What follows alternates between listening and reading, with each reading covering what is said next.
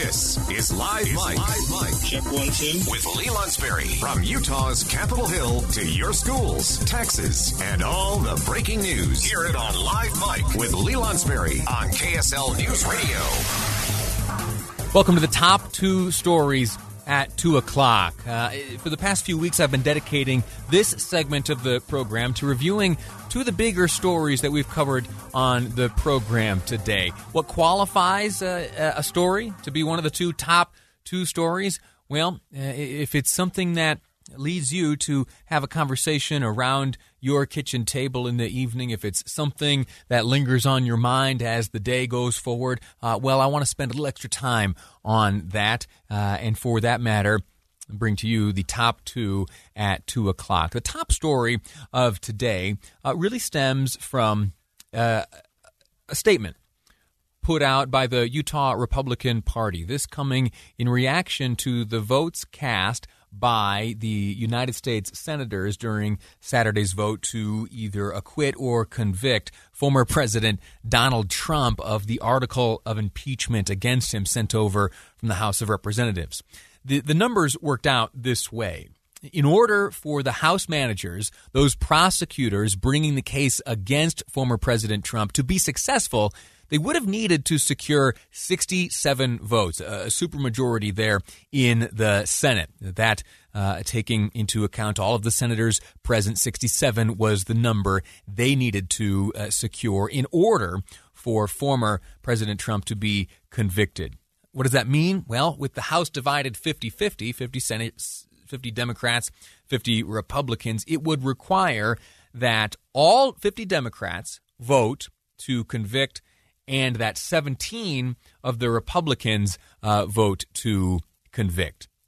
And there was a question mark. I mean, it was expected. It was expected that there would be insufficient votes to convict, but how close it would have gotten was unknown. How many Republicans intended on voting to convict Donald Trump? Well, we got the answer to that question. The answer was 7. On Saturday afternoon, when the votes were cast, ultimately there were 7 Republican members of the Senate who opted to convict. One of those 7 was Utah Senator Mitt Romney. The other 6, in their respective states, there have been talks by the state Republican Party to censure those Republicans who voted against the former Republican president.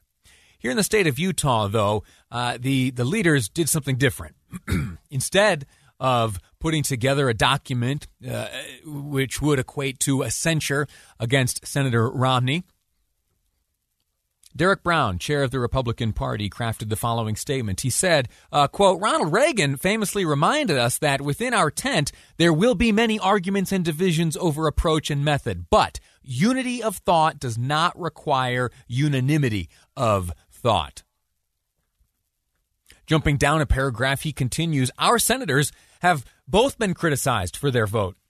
Excuse me. "The differences between our own Utah Republicans showcase a diversity of thought in contrast to the danger of a party fixated on unanimity of thought. There is power in our differences as a political party, and we look forward to each senator explaining their votes to the people of Utah." I don't have time right now to go through the two senators' statements, but they both put out lengthy statements in response to their vote. In terms of explanation, ultimately, what this statement communicates is that there will be no such punitive action taken against Senator Romney, at least from the Utah Republican Party. Now, there are some petitions circulating elsewhere, but at least in terms of the Utah Republican Party, censure is not on the docket. I would encourage you to go and read the statements, the explanations put out by Senators Lee and Romney following their votes on Saturday. Fascinating, if nonetheless, an interesting study into their minds and the attitudes they brought to making that all-important decision. Listen, that's the top story. The second story of today is a heartbreaking one. and to help us get caught up to speed ahead of a press conference, which is expected in about 20 minutes' time. KSL News Radio reporter Paul Nelson joins us to give the latest on a kidnapping which took place a short time ago in Kearns. There have been some developments. Paul joins us now to share those with us. Paul, welcome to the program. How are you? I am doing well. Thanks for having me. Give us, please, a quick summary of what we do know about this kidnapping and what we expect to learn in the press conference this afternoon. Well, we do know these are coming from booking statements, but we do know that two men have been arrested in connection with the kidnapping. And sadly, they are now calling it a homicide case, even though, it's, according to these documents, it is unsure whether or not they have actually found the victim, Nicole Solorio-Romero. She was taken from her home right outside her home in Kearns a little bit more than a week ago. However, two people were arrested, and we are seeing some of the information in those booking documents. Apparently, what we are hearing that she was taken from her home and then brought to a studio apartment in West Valley. And there apparently were several people inside that apartment at the time. And several witnesses were actually spoke with the police. And some say that they actually witnessed that she was shot. Others say that they heard the gunshot happen. And another one actually told police reportedly that he was forced at gunpoint by one of the suspects to help him basically moved the body after it after the shooting, and he was threatened at gunpoint to do it and said, "Hey, if you tell anybody about this, I'll kill you too." So that's the information that we are getting. The two people that were arrested are both being charged, or they were both booked, I should say, with aggravated kidnapping and aggravated murder, Orlando Tobar and Jorge Medina. Now, apparently Tobar, after being read his rights, spoke with the detectives and said that they actually went to go get her at her home.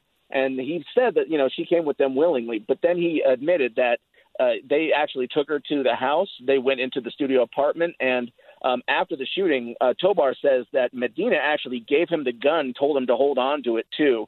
And then but that gun was actually later found at that West Valley apartment. And along with the gun, apparently a lot of blood evidence was also found as well. And this afternoon, it's expected, about 20 minutes from right now, a media briefing will be hosted by the Unified Police Department, Sergeant Cutler, to give some updates on this. Any sense of what there is still yet to learn? Yeah, matter of fact, one thing that, like I said, is not very clear whether or not they have actually found her, because Tobar said that he didn't even know where the victim had gone to.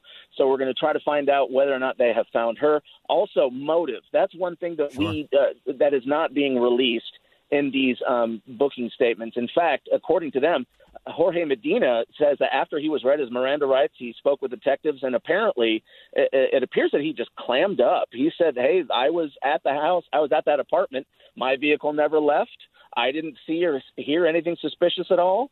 I don't know the victim. I only recognize her because she was in the news." So apparently that's but according to the other man, Tobar, he says that Medina actually asked him to hold on to the gun for him. So as far as why this happened, that's something that isn't coming out just yet, and hopefully we can get some more answers during the press briefing. And in the documents thus far released, no sense of like a prior relationship between the victim and the suspects at all?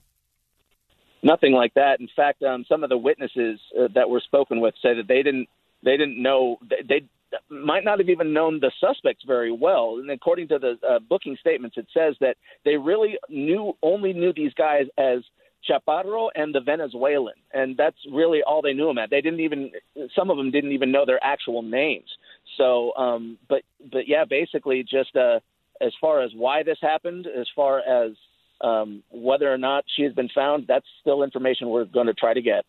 KSL News Radio's Paul Nelson. Sir, thank you for the update. We will bring that police update to you live when it happens. Right now, scheduled to take place at about 2:30. An update coming from Unified Police. But whatever we learn there, we do know that a senseless and heartbreaking act has likely taken place. Thanks again, Paul. We're going to take a break right now. When we return, we have some information about the vaccine I'd like to share with you, coming from the state of Utah, from Dr. Fauci and others. What does it mean moving forward? What does normalcy look like, and are we getting closer to it? We'll dig into that next on Live Mike. I'm Lee Lonsberry, and this is KSL News Radio.